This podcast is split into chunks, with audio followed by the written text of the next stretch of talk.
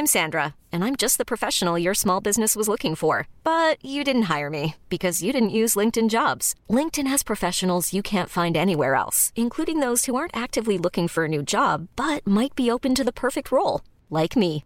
In a given month, over 70% of LinkedIn users don't visit other leading job sites. So if you're not looking on LinkedIn, you'll miss out on great candidates, like Sandra. Start hiring professionals like a professional. Post your free job on linkedin.com/achieve today. Hey, it's Ryan Reynolds, and I'm here with Keith, co-star of my upcoming film, If, only in theaters May 17th. Do you want to tell people the big news?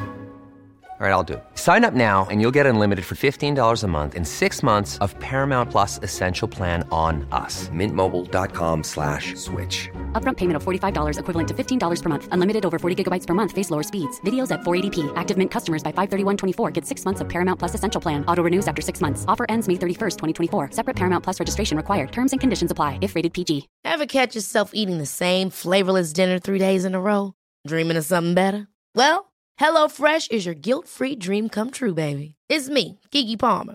Let's wake up those taste buds with hot, juicy pecan-crusted chicken or garlic butter shrimp scampi. HelloFresh. Stop dreaming of all the delicious possibilities and dig in at HelloFresh.com. Let's get this dinner party started.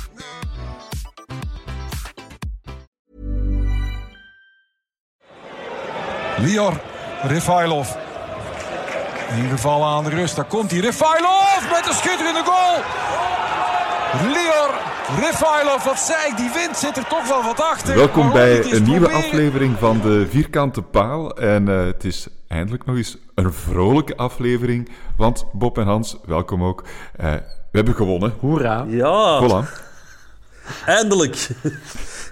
Hans, je hebt gisteren goed gevierd, heb ik gehoord. Ja, ik was al zat als de match nog bezig was. Dus het was al zover als we nog achter stonden. Dus het lag niet aan de overwinning, laat ons zeggen. Dat was al door die eerste helft, die misschien wat moeilijker was. En dan maar wat punten gepakt. Ja, dat was een straffe.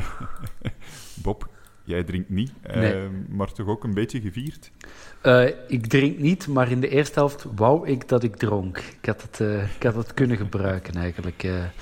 Het is al 25 jaar geleden, maar dan misschien toch dat eerste pintje na die eerste helft. Het was van in 96 geleden dat ik nog alcohol heb gedronken, maar de fles stond dichterbij dan ooit.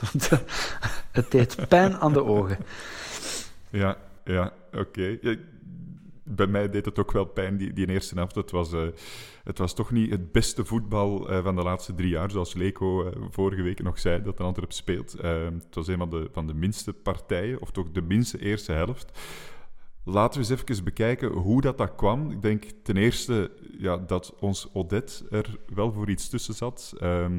Buté die de ballen naar voren probeert te trappen en die dan eigenlijk gewoon terugkomen. De wind was wel een belangrijke factor, denk ik, tijdens de match. Ja, dat was heel bizar soms met het uittrappen. Op dit was een venijnig beestje. Ja. Ik verschoot ervan. Hoewel dat op dit Storms uit Genk zei dat ze een heel rustige vrouw was, kwam ze toch venijnig uit de hoek. Ja, het helpt dan ook niet dat je niet het beste voetballende team op de mat hebt staan.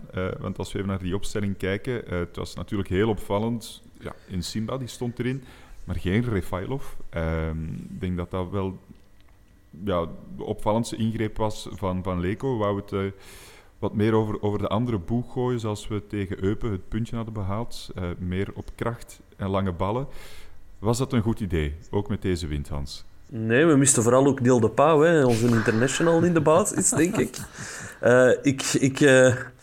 Ik vond dat helemaal geen goed idee, die lange ballen. En ik vond het echt erg dat we maar bleven proberen. En elke keer weer opnieuw die bal. En je zag hem gewoon terugvliegen. Dan denk ik van, zie je wel dat zelf niet, mannen. Ja. Met wat zijn we bezig? Ja, het was wat opvallend dat we de vorige wedstrijden wat meer de bal van achter naar elkaar pingelde, moeizaam met onze 3 niet-voetballende verdedigers. Maar dan net wanneer dat we een storm tegen hebben, dan gaan we de ballen naar 2 torens en Simba en Mbokani naar voren pompen. Dat was gek. Ja, plus ook omdat laat ons dat ook maar durven benoemen, Dieu steekt niet in zijn vorm zoals hij vorig jaar stak. Vorig jaar kon je daar een lange bal naartoe pompen en dan hield hij hem wel bij. Ondanks dat er dan 3 man rond hem staat of stond. En die staan er nu nog, alleen hij houdt de ballen niet bij zoals vorig jaar. En dan vind ik het extra gek. Er staat 450 kilometer tegenwind. Dieu heeft moeilijkheden met de bal bij te houden. En dan toch gaan we die lange bal pompen. Omdat dat vorige week tegen Eupen met een gelukje goed is uitgedraaid. Ik vond dat een hele vreemde uitleg van Leco. En gelukkig heeft hij hem dan tijdens de rust wel omgegooid, de tactiek. Ja, laten we het eerst even over dat tegendoelpunt hebben. Het was ook helemaal in het begin van de wedstrijd, 3 minuten ver of zoiets. Ik denk wel dat we kunnen zeggen dat de helft van de ploeg er ongeveer niet goed uitzag. Hè. Ik denk dat het Daenen was die de bal goed voorzet, die daar veel te veel ruimte ook wel voor krijgt. En dan bij de goal zelf staan er 2 jongens van ons te slapen. En kan die veel te makkelijk binnentikken. Hè? Ik denk dat Pius nog dacht dat hij van de bus naar de kleedkamer aan het wandelen was. Wat hij daar deed, snap ik niet. Dat snap ik echt niet. Batu Binsika is ook niet oké. Maar het is, denk ik, de rechtstreekse man in dat duel van Pius. En die laat hij van achter zijn rug komen. Laat hem lopen, hè?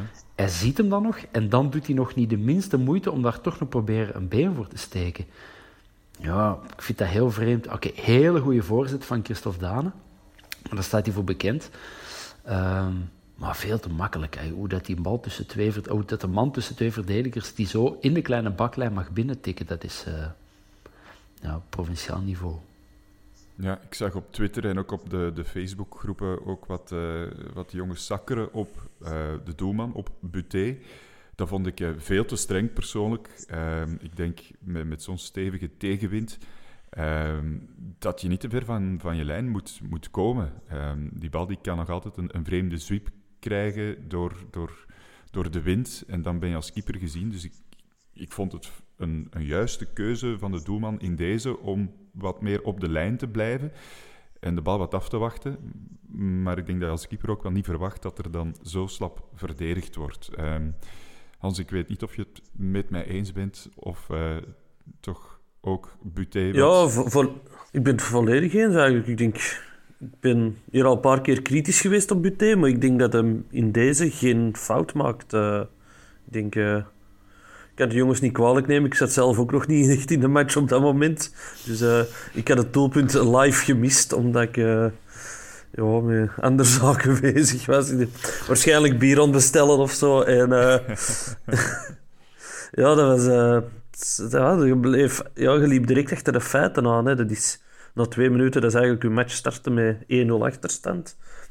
Maar om dan op Buté te steken, dat vind ik wat ver. Omdat zeker, en nu gaan we al even naar het einde van de match, maar hij heeft hem nog een hele goede bal gepakt van een boy. Dus knappe redding was dat. Hè? Ik steek het zeker niet op Buté. Nee, het was inderdaad een heel goede redding, want als keeper verwacht je daar de bal wat meer in de korte hoek. Gaat dan toch de andere kant, strekt zich goed uit, gaat snel tegen de grond. Dat vond ik misschien wel de sterkste actie van Buté bij ons, bij Antwerpen. De eerste helft nog. De eerste helft, de uitbraak van Okenzi, waar dat hem goed op terugkomt. Oké, dat is een beetje een fout van Okenzi, dat hij in bal te ver tikt. Maar dan het schot van Makarenko, daar staat hem toch ook heel goed. Dus... ja, op dat gebied een goede match gespeeld, Buté. Ik moet eerlijk zeggen, ik heb er juist een tweede helft teruggezien, maar de eerste helft wou ik mezelf niet aandoen, dus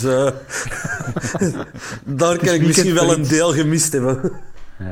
Ja, ik denk de eerste helft, daar kunnen we heel kort over zijn. We zijn het er net al, we proberen lange ballen te pompen. Tegen de wind in, dat lukt niet. Benson die 1 keer van ver niet onverdienstelijk trapt. En voor de rest was de actie van de eerste helft er een van de scheidsrechter, vond ik een heel mooi moment persoonlijk. Haroun die de bal zelf tegen zijn hand speelt. Boko die in eerste instantie fluit voor handspel, voor een overtreding. En dan meteen zijn armen in de lucht steekt, mea culpa zegt en zegt van ja, jongens, dat was een fout van mij. Want tegenwoordig, als je als verdediger de bal tegen je hand speelt, dan is het geen hands. Niet iedereen had dat zo begrepen. Ik vond het een heel mooi moment van Boucaut. Zijn beste moment van de wedstrijd van de afgelopen jaren. En ik dacht ook, die mea culpa-beweging van de scheidsrechter, zou Leco dat ook tijdens de rust gedaan hebben toen dat hij zei, ah, het was mijn schuld, ik had toch Rafa moeten brengen. Zou dat op die manier gebeuren? Ja, zo heb ik het toch gelezen op Sport, hè, dat hij tijdens de rust sorry is gaan zeggen aan Rafa. En gezegd, ik had ongelijk. Doe jij het maar in de tweede helft. Hè. Ja, dat is wel mooi. Ja, het was ook wel nodig natuurlijk, maar het is dan wel mooi dat hij effectief ook sorry zegt. Ik vind het altijd mooi dat je toch een tactische ingreep ziet die dan goed uitpakt. Je hebt veel coachen dat dan blijven vasthouden aan hun systeem. Al was het mij niet helemaal duidelijk welk systeem dat we speelden in de tweede helft, want op mijn momenten stond alles en iedereen doorheen. En ik denk dat we op een gegeven moment 5 centrale middenvelders er hadden op staan. We hebben er natuurlijk ook heel veel. Dus ja, maar het heeft gewerkt. Ja, want ik wou het ook vragen. In welk systeem hebben we nu gespeeld die tweede helft? De Ritchie heb ik ook overal zien spelen trouwens. Links, rechts, centraal van achter. Ja, dan er jammer genoeg uit. Frustraten die er dan in komt. Stond die links, stond die centraal op het middenveld. Meer centraal. En Simba die dan plots links stond, plots dan van voor. Het was een beetje doorheen. Het verwarde de jongens van Kortrijk wel, die tweede helft. Ja, ik heb... op een gegeven moment dacht ik ook van, het is een 3-5-2. En dan de volgende fase dacht ik, nu staan ze 4-4-2. En dan nog een fase verder, het is een 4-3-3. En ja, ik weet het niet, maar het heeft wel gemarcheerd. We waren gewoon all over the place. Ik denk gewoon de allereerste bal die Refaelov krijgt hij met rug naar de goal, ergens op de middenlijn. En het draait onmiddellijk open. En hij geeft onmiddellijk een verticale bal. Wat er in de eerste helft gewoon en de laatste weken veel te weinig gebeurt. Bij ons is het heel vaak de middenvelders, is het dan Gerkes, Hongla of Haroun, die krijgen de bal en die spelen lateraal. En nu werd er onmiddellijk naar voren gespeeld en dat is hetgeen wat we de laatste weken te weinig deden. De beweging zonder bal en naar voren durven spelen. En wat Kortrijk in de eerste helft wel heel erg goed deed. Ja, en je had ook 2 echt voetballende jongens, hè? Deze keer met en Refaelov en Benson. En dat maakt wel dat Kortrijk op beide flanken echt, of op verschillende punten van het veld, ik zal het zo moeten zeggen, toch wat moest uitkijken voor jongens met creativiteit in de voeten die in actie kunnen spelen. En dat kwam ons spel echt wel ten goede. We hebben echt wel gevoetbald, die tweede helft. Ja, je zag ook Benson die eindelijk de bal kreeg waar dat hij moest krijgen, op de helft van de tegenstander. En bij Kortrijk waren ze er duidelijk ook niet gerust op, want hij kreeg heel vaak direct 2 man op zich, waardoor het er weer ruimte komt op andere plaatsen. Dus ik vond Benson sowieso een heel goede match spelen. Alleen jammer dat hij dan in volle sprint naar de kant moest, want dat zijn meestal de ergste blessures als het geen contactblessure is. Maar ik had op voorhand een beetje schrik voor Benson op die positie, zeker tegen een Daenen, want het is heel altijd heen en weer lopen natuurlijk, maar ik vind dat hij dat eigenlijk heel goed gedaan heeft. Ja, ging dat goed, die eerste helft? Want inderdaad, heel wat mensen hadden schrik. Hè. Benson is geen echte wingback, hè. Dat is iemand die meer van voor speelt. Je hebt dan ook een zekere junior Pius in de rug. Hebben we daar veel last van ondervonden? Ik denk dat Sick in zijn rug stond, niet? Was Sick niet de meest rechtse man? Ze wisselden af en toe wel van flank natuurlijk. Ja. Soms stond Ritchie rechts, soms Benson. Die hebben halverwege de eerste helft en die gewisseld van flank. Ah, dat is juist. Ja, dat is waar. Maar dan zei hier iemand op café, voor wie is de Laat erin gekomen? Die had de Laat nog niet gezien, aan de overkant van het scherm. Ik kijk toch nog uit naar het moment dat Buté terugkomt. En dan, ik zou voorlopig nog niet hard rekenen op Benson als wingback. Ik geloof wel als Benson als doorzender, maar puur verdedigend zou ik hem nog niet vertrouwen. Maar offensief bracht hij wel om enorm veel bij. Ja, was toch goed, hè, Bob? Ja was. En hij is ook gegroeid in een match. De gelijkmaker komt er echt... Hij komt de bal laag afpakken. Dat is ook bedoeld met dat stoorzender spelen. Hannes van der Brugge verslikt zich in een bal met hele knappe, vinnige voeten ontfutselt hij de bal, zet hij onmiddellijk die actie op. En speelt Gerkes vrij, dus dat begint bij hem. En nadien heeft hij nog eens een paar van die acties gehad. En dan is het heel erg jammer voor ons, maar vooral voor hem, dat hij dan, ik denk een spierscheur oploopt. Want ja, na zijn interview dit weekend in Nieuwsblad en Gazet van Antwerpen, ja. Waarin hij toch zegt, ik hoop nu echt belangrijk te kunnen zijn. En dat was hij. Hè. Tot dan was hij toch wel de beste man bij Antwerpen. En dan zag je hem van het veld hinken, manken. En ik had het gevoel dat de tranen hem dat de tranen nader stonden aan het lachen. En dus dat is wel echt wel heel jammer, want ik verwacht niet toch dat hij een paar weken, 6 weken zal uit zijn. En tegen dat je dan terug bent, ja, wie is er dan misschien op zijn plek gekomen en is hij zijn plek alsnog kwijt? Mm-hmm. Ja, het was een heel treurig moment inderdaad. Iemand anders die ook belangrijk was deze wedstrijd en alle andere wedstrijden daarvoor, Ritchie de Laat, die is ook geblesseerd naar de kant gemoeten. Ziet dat er even slecht uit? Dat denk ik niet. Maar het is toch te hopen dat het meevalt en dat hij volgende week gewoon terug kan spelen. Niet alleen omdat het Ritchie is, maar ook omdat het is een van de weinige jongens die niet centraal normaal gezien speelt. Ja, vorige week is hij ook al vroeger naar de kant moeten gaan. Hè, dus ja, ik heb wel een beetje schrik dat zo een kleine blessure is die onder controle kan gehouden worden, maar ook niet echt achterwege blijft. Dus... Maar was het dezelfde plek van blessure als vorige week? Nu was het echt na een tackle dat hij is blijven liggen. Hij is nog wat teruggekomen, maar het laatst binnenkant. Zijn dat de adductoren die daar zitten?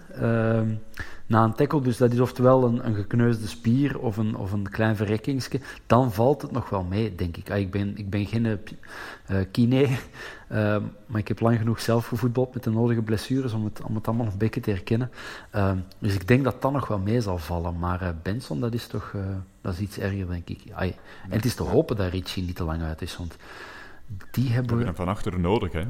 Niet alleen van achter, je hebt die gewoon nodig qua mentaliteit. Dat vuur dat hij in het spel brengt en het aanjagen, dat hebben we nodig van Ritchie.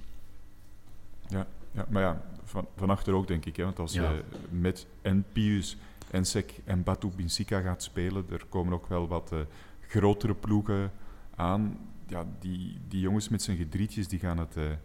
Die gaan het niet doen voor de ploeg, hè. Die gaan het niet redden, denk ik. Hè.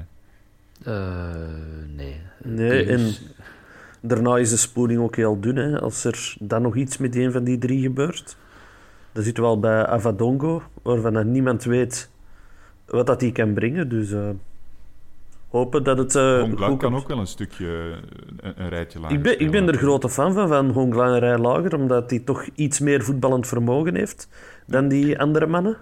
Ik vind dat hij dat ook... jaar op Cerkel heeft hij dat gedaan. Ja. Hè? En nu in de tweede helft vond ik dat hij dat ook goed gedaan heeft.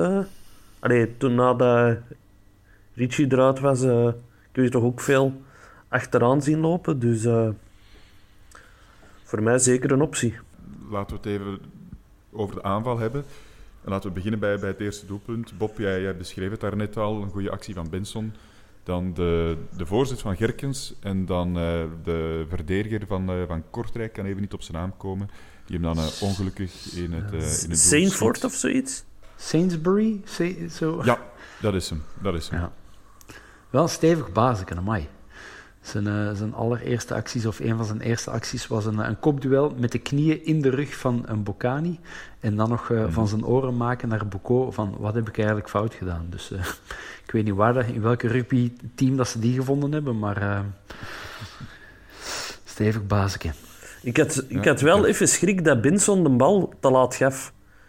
Die net hem iets vroeger had moeten geven. Maar... Want dan had Gerkes zelf kunnen schieten. Ook. Ja. Maar nu ook goed opgelost. Hè. Alleen Dylan, zijn we er al uit. Was het offside voor Mbokani of niet? Ik was er thuis van overtuigd dat het offside was. Hè, want Mbokani die stond van op een buitenspelpositie. En ik dacht altijd dat je daardoor wel het spel beïnvloedt. Hè, want die bal gaat wel overduidelijk naar Mbokani. Moest Mbokani er niet staan, dan moet... Sainsbury ook niet ingrijpen om de bal proberen weg te spelen. En dus ook geen eigen doelpunt maken.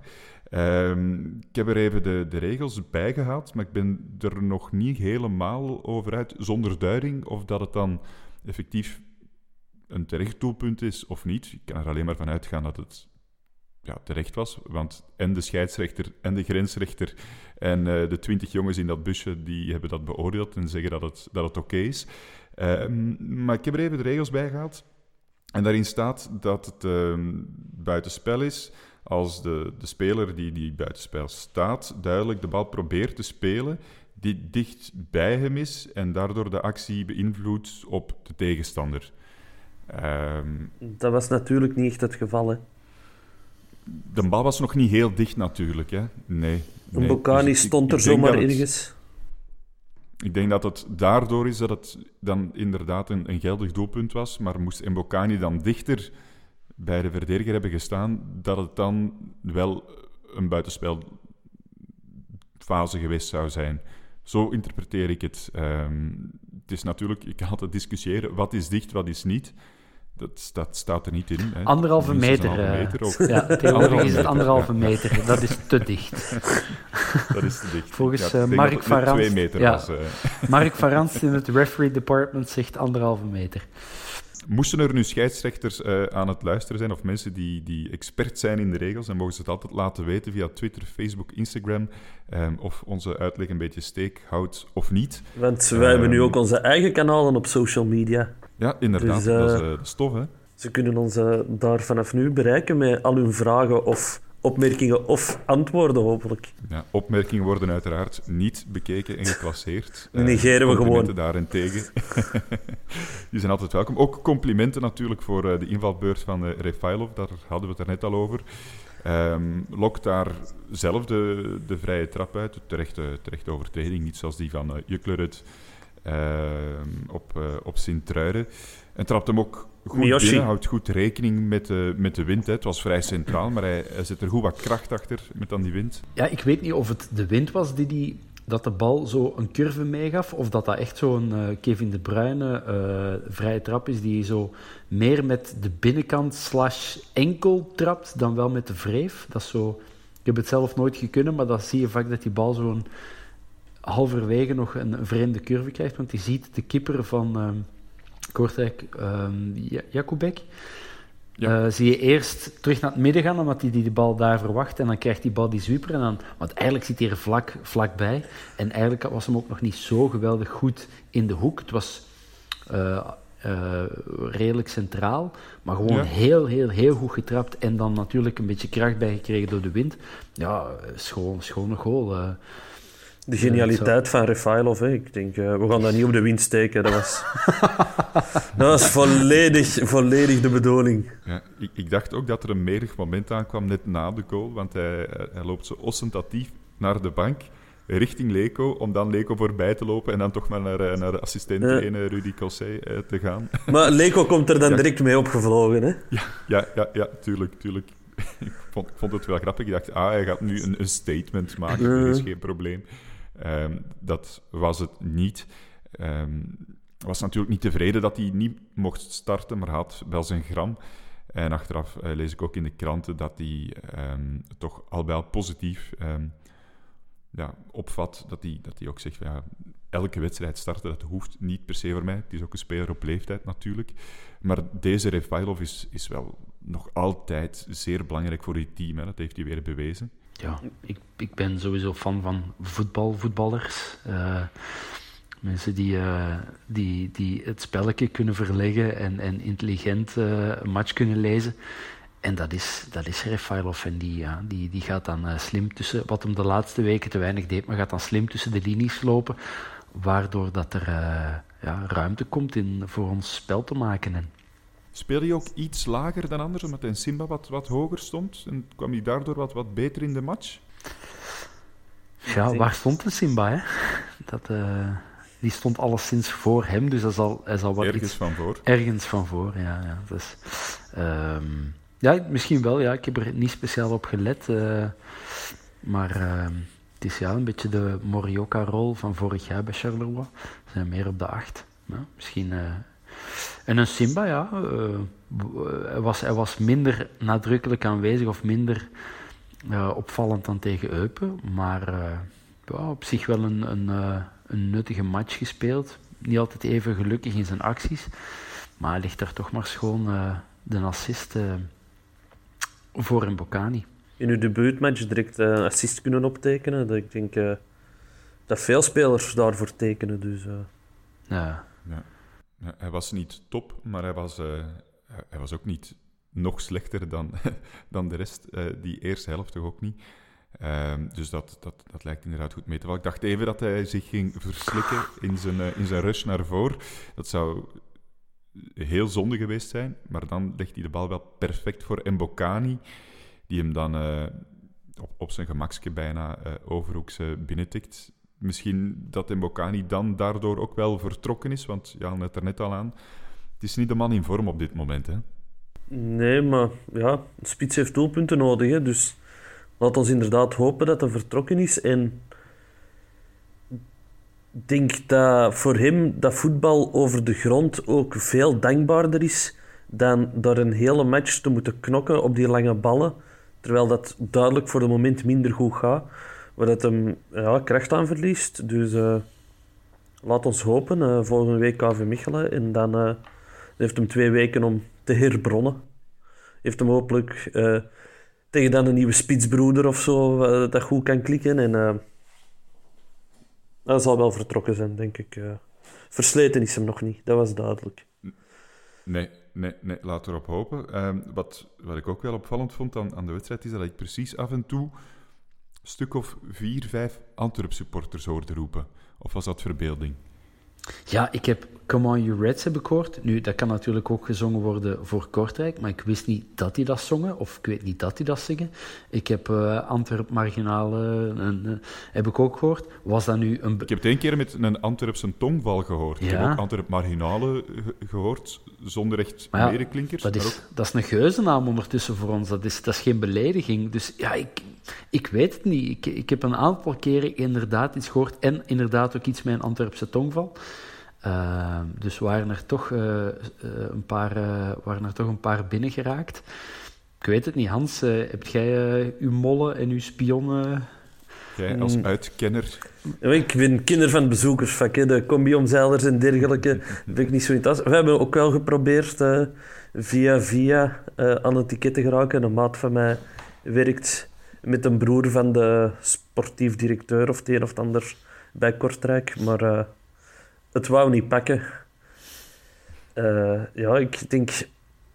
speelt altijd allebei in het rood. En er zijn heel veel liedjes die wij zingen, die ze ook op een ander zingen. Dus in onze verbeelding zal het misschien nog een rap Antwerp-gezangen lijken. Maar ik ga ervan uit dat het gewoon voor Kortrijk was. Ja, gisteren in het WhatsApp-groepje van de Vierkante Paal was wel een beetje de sfeerverslaggever ook van de plek waarop jij zat. Je zit normaal gezien altijd in het uitvak, maar gisteren was het blijkbaar ook interessant. Vertel me. Ja, ik zat gisteren op café met een paar vrouwen en die waren vooral over Leco bezig. Hè. Dan schijnt, heeft Leco een mooie poep en heeft Leco ook grote voeten. En volgens die vrouwen willen grote voeten niet zeggen, dus... Dat die ook grote schoenen moeten kopen. Dus het was niet alleen naar de match kijken, maar de figuur Leco werd ook duchtig becommentarieerd op café bij ons. Oké. Welke schoenmaat heb jij, Hans? Een Engelse 9. Ik weet het eigenlijk niet in Europese maat, omdat ik meestal toch Adidasjes koop en dat is in Engeland meestal dat ik die laat komen, dus... Groot genoeg zegt. Denk het wel. En jij, Dylan? Ik heb een Europese 45,5. Ja, ik heb ook bijna 46, dus... Ziet hem glunderen, een Bob. Maar ik heb wel kleine handen. Daar wordt schijnt ook iets over gezegd. Dus, kleine handschoenen, hè? Ja, voilà. Slechte keeper. Ik wil wel nog 1 ding zeggen over de match van gisteren. Een beetje zelfstoef. Mm-hmm. Maar bij de prono voor de match... wie had er 1-3 gezegd, mannen? In al mijn optimisme. Hans Bressink, burgemeester van Den Draai. Allee, Den Hans heeft 1 match juist voorspeld. En jij wilt een applaus, Hans? Ja, dat zou toch wel mooi zijn. Oké, komt-ie. Merci, mannen, merci. Dat doet mij iets. Ja, onthoud dit moment, Hans. Het is helemaal voor jou. Dat is inderdaad goed gedaan. Goede statistiek. Laten we even naar de statistieken van de club gaan, die daar op de social media gezet worden. Er was gisteren in datzelfde groepje wel wat over te doen. Nietzeggend is misschien wel een goede omschrijving ervoor. Laat me het er even bij nemen. Tijdens de halftime komt er een statistiek, 53% balbezit, 55% gewonnen duels en 4 aantal schoten. Na de wedstrijd zie ik er schotten op doel. De O stond er niet bij. 3 doelpunten, 3 aantal punten, 3. Daar zijn er toch niet zo gigantisch veel mee, denk ik. Met statistieken kun je alles zeggen en ook weer niks zeggen. Hè. En ja, ik vond het een beetje absurd om met de rust met die statistiek af te komen. Ik vraag me eigenlijk ook af waar ze die 4 schoten op doel gevonden hebben. Ja, op 11 Sport stonden die 4 ook wel. Ik heb liggen tellen, maar ik kwam er niet. Volgens mij waren het er een paar lange ballen die ze dan toch maar erbij hebben geteld. Want een doeltrap van Buté die bekend in eigen doel terugvloog, hebben ze ook maar als kans meegerekend of zo. Ik vond... het hoefde niet voor mij, die statistieken. Wat wel opvallend was de statistiek gemaakte fouten. Ik geloof Kortrijk 13 of 16 en wij 4 of zo. Het was... ik kan me nu van cijfers vergissen, maar Kortrijk opvallend... Het was inderdaad zoiets. Veel meer. Waar is de tijd dat andersom was en dat wij de beenhouwers uit de Belgische competitie waren... Ja, op zich wel een als het echt klopt, op zich wel een goede evolutie. Dat we meer aan het voetballen zijn en minder aan het afbreken. Ja, ook een goede evolutie is het aantal punten nu. Het is voor de eerste keer dit seizoen dat we niet gebuist zijn. 11 op 21. Daar kon vroeger al mee thuiskomen, denk ik. Dan kreeg je toch geen pak slaag. Ik kon er meer ook niet. Je kreeg ook geen beloning. We gaan er geen Europees voetbal mee halen. Maar... Dat is, zoals je vroeger na een examen zei, dat is erdoor. En met een overschot kan ik geen brood gaan kopen. Ons vader had dat waarschijnlijk eerder gezegd. Allee, een test op 21, dat is nou ook een stomme score. Hè? Ook opvallend, we hebben nu... al 10 tegendoelpunten. In tegenstelling tot vorig jaar, dat het een stuk minder was. Enkel Sint-Truiden en Zulte-Waregem hebben al meer doelpunten tegengekregen dan ons. We hebben nu natuurlijk wel een extra wedstrijd gespeeld, maar dat zegt ook wel iets over dat er wat kwaliteit bij moet komen. Dat is iets dat we wel elke podcast zeggen, maar de cijfers lijken dat ook wel aan te geven. Ja, dat lijkt me duidelijk. Verdedigend moet er iets bij, aanvallend moet er iets bij. Het is zo al zuchtend dat het eruit komt. Ja, maar... Ja, we hebben het al gezegd. Het is zo... We kunnen dat nog eens blijven herhalen. Misschien dat deze keer Donofrio en Gijsens wel naar de podcast luisteren. En de vorige keer per ongeluk hebben overgeslagen. Het zal vooral Donofrio zijn. Misschien dat we het de volgende keer in het Frans moeten doen. Ja, dan mag Ben of Thomas hier in mijn plaats zitten, denk ik. Ja, bij mij ook. Enkel Ben en Thomas zal het dan worden geweest. Maar ja, is deze wedstrijd nu een soort van waardemeter? Moeten we ons nu gaan optrekken aan die tweede helft? Of zeggen we gewoon van... We hebben de tweede helft goed gespeeld, met die gigantische wind in de rug goed geholpen. En vanaf volgende week, tegen Mechelen is het dan, dan gaan we opnieuw moeten beginnen. Of kunnen we hier iets uit leren uit deze wedstrijd? Je kunt ook elke wedstrijd iets leren, denk ik. Vooral hoe het niet moet. Ja, hoe het niet moet. En geconcentreerd aan die wedstrijd beginnen. Want het is al een paar keer gebeurd dat we heel vroeg in de wedstrijd op achterstand komen. Durf voetballen. Laat dat middenveld lopen en bewegen. Minder op die lange bal.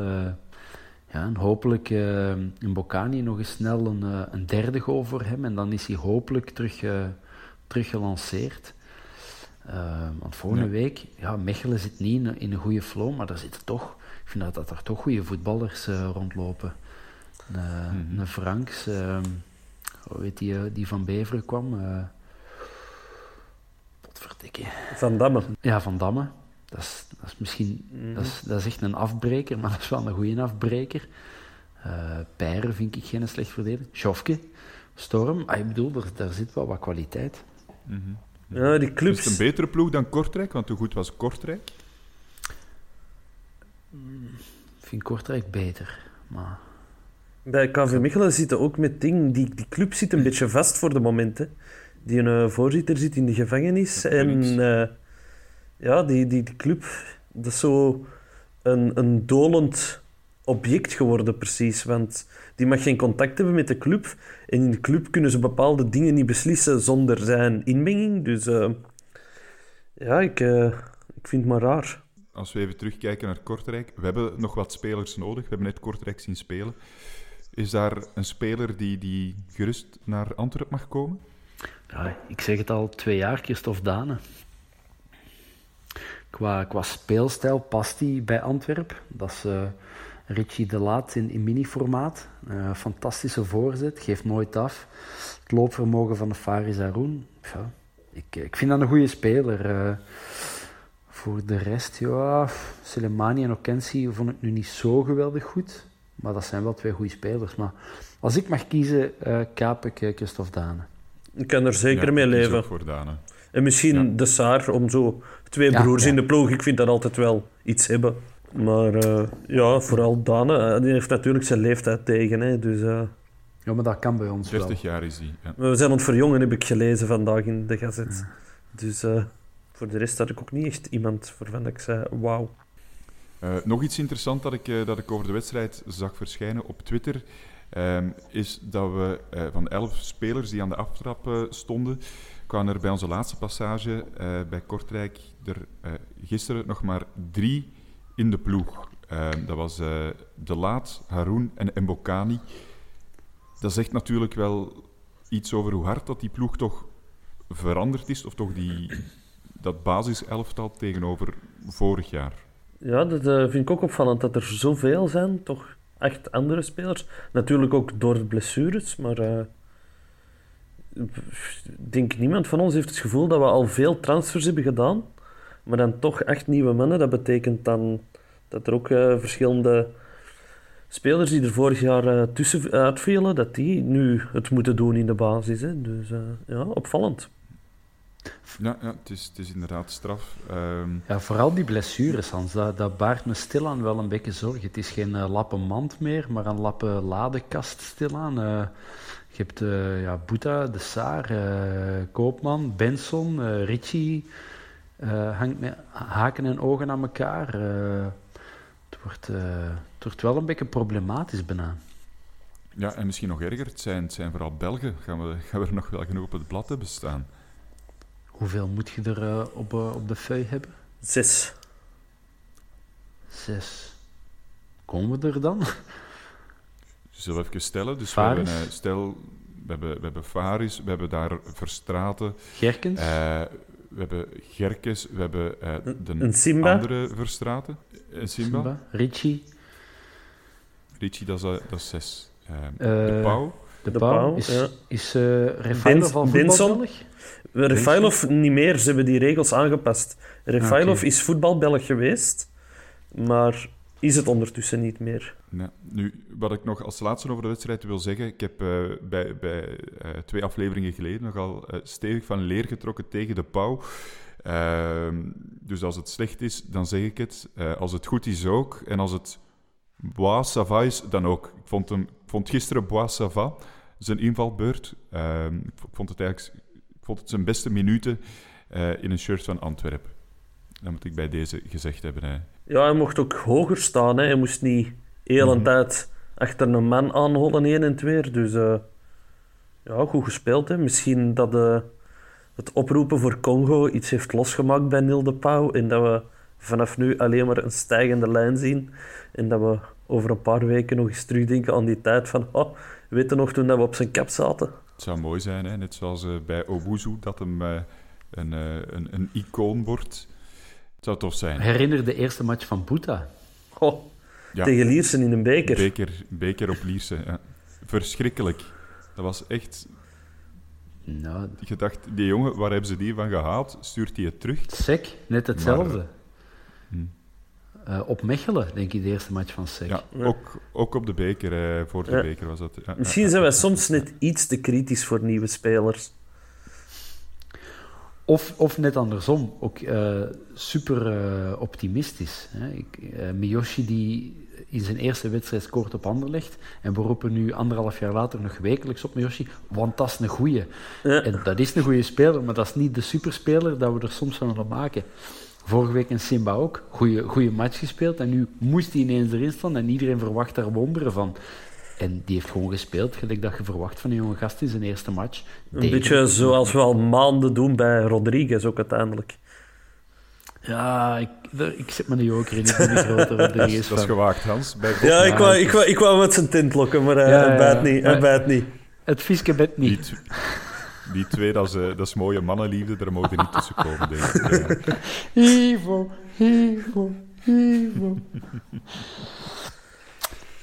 Goed, als we naar de komende dagen kijken, het worden spannende en interessante dagen, denk ik wel, hè, Hans? Sowieso. Ik een topweek voor Hans. Vrijdag loting, ik droom er al nachten van. Een loting is sowieso het mooiste wat dat er is. En dan een loting waar dat er een balken in zit met daarop Antwerpen. Ja, man, het leven kan niet veel mooier zijn dan dat. Is dat dan feest bij u thuis, Hans? Met hapjes op tafel en... Ah, wel, ik ben aan het denken om verlof te pakken. Ik weet niet of ik... Die loting, soms is die rond de middag, maar soms is die pas om 2:00. En als het om 2:00 is, dan denk ik wel dat ik een halve dag verlof ga pakken, want ik... En zo mee allemaal aangepaste hapjes. Bitterballen, kippenballetjes, kaasballetjes. Alles in de vorm van die balletjes. Ja, dat is eigenlijk een idee. Dat is een plan. En een bolletje erbij, hè, want dat is dan toch ook... Brouwerij de Koning ook gelijk content. Ja, de vrijdag ga ik heel content zijn. Zelfs zonder... Met welke loting ga je content zijn, Hans? Ja, geen enkele nu, want we mogen niet gaan, dus...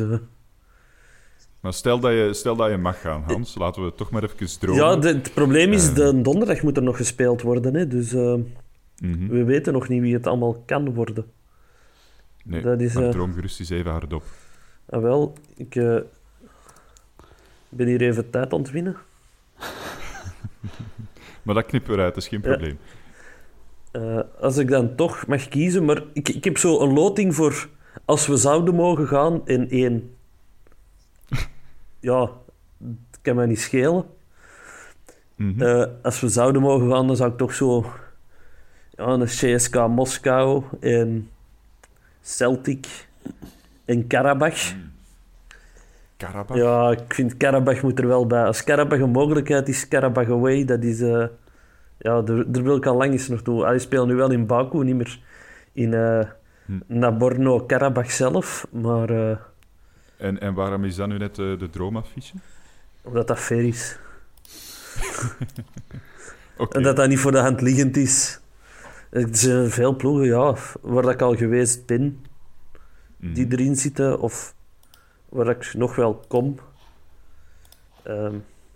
Het jammer is, er zijn ploegen waar dat je buiten het stadion toch het veld kunt zien, maar als die in de Europa League geraken, gaan ze niet onze pot zitten, vrees ik. Ik zeg dat Klaksvík uit de Fareur het verbazend goed doet. Oké, grote Klaksvík. Maar ik ben er al eens geweest. Dat klinkt gelijk een Ikea-kast.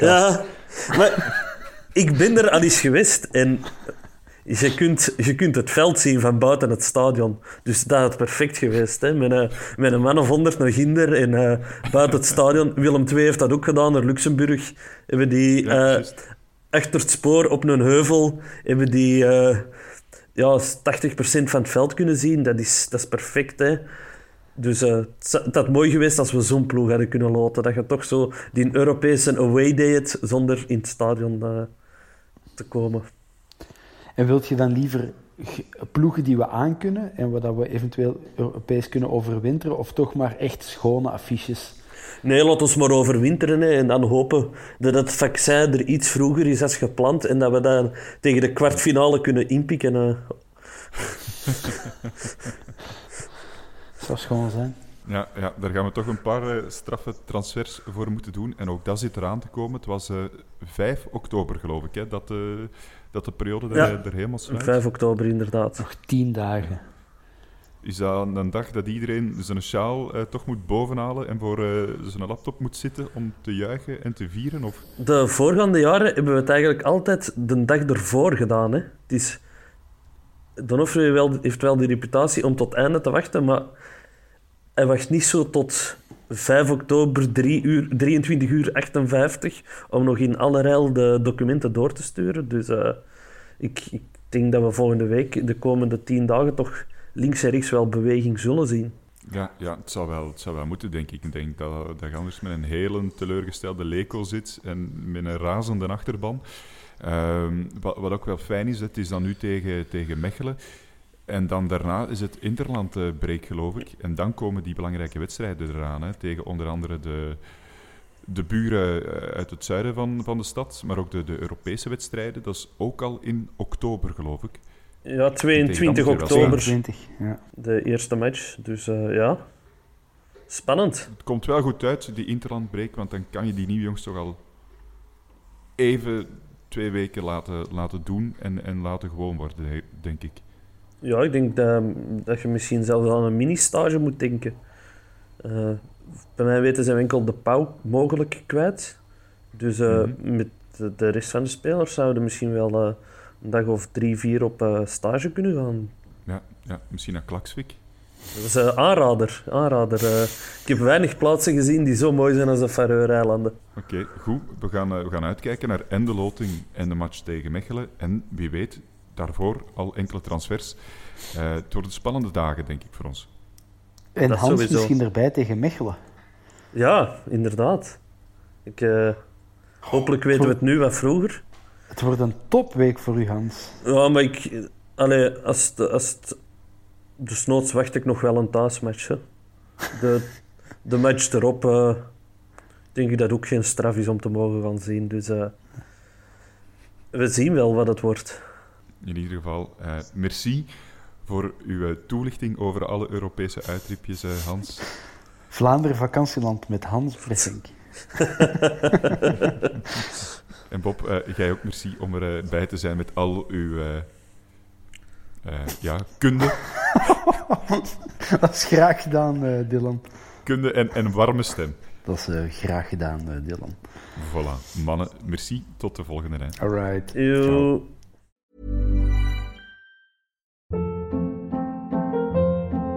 Hold up. What was that? Boring. No flavor. That was as bad as those leftovers you ate all week. Keke Palmer here. And it's time to say hello to something fresh and guilt-free. HelloFresh. Jazz up dinner with pecan-crusted chicken or garlic butter shrimp scampi. Now that's music to my mouth. HelloFresh. Let's get this dinner party started. Discover all the delicious possibilities at HelloFresh.com.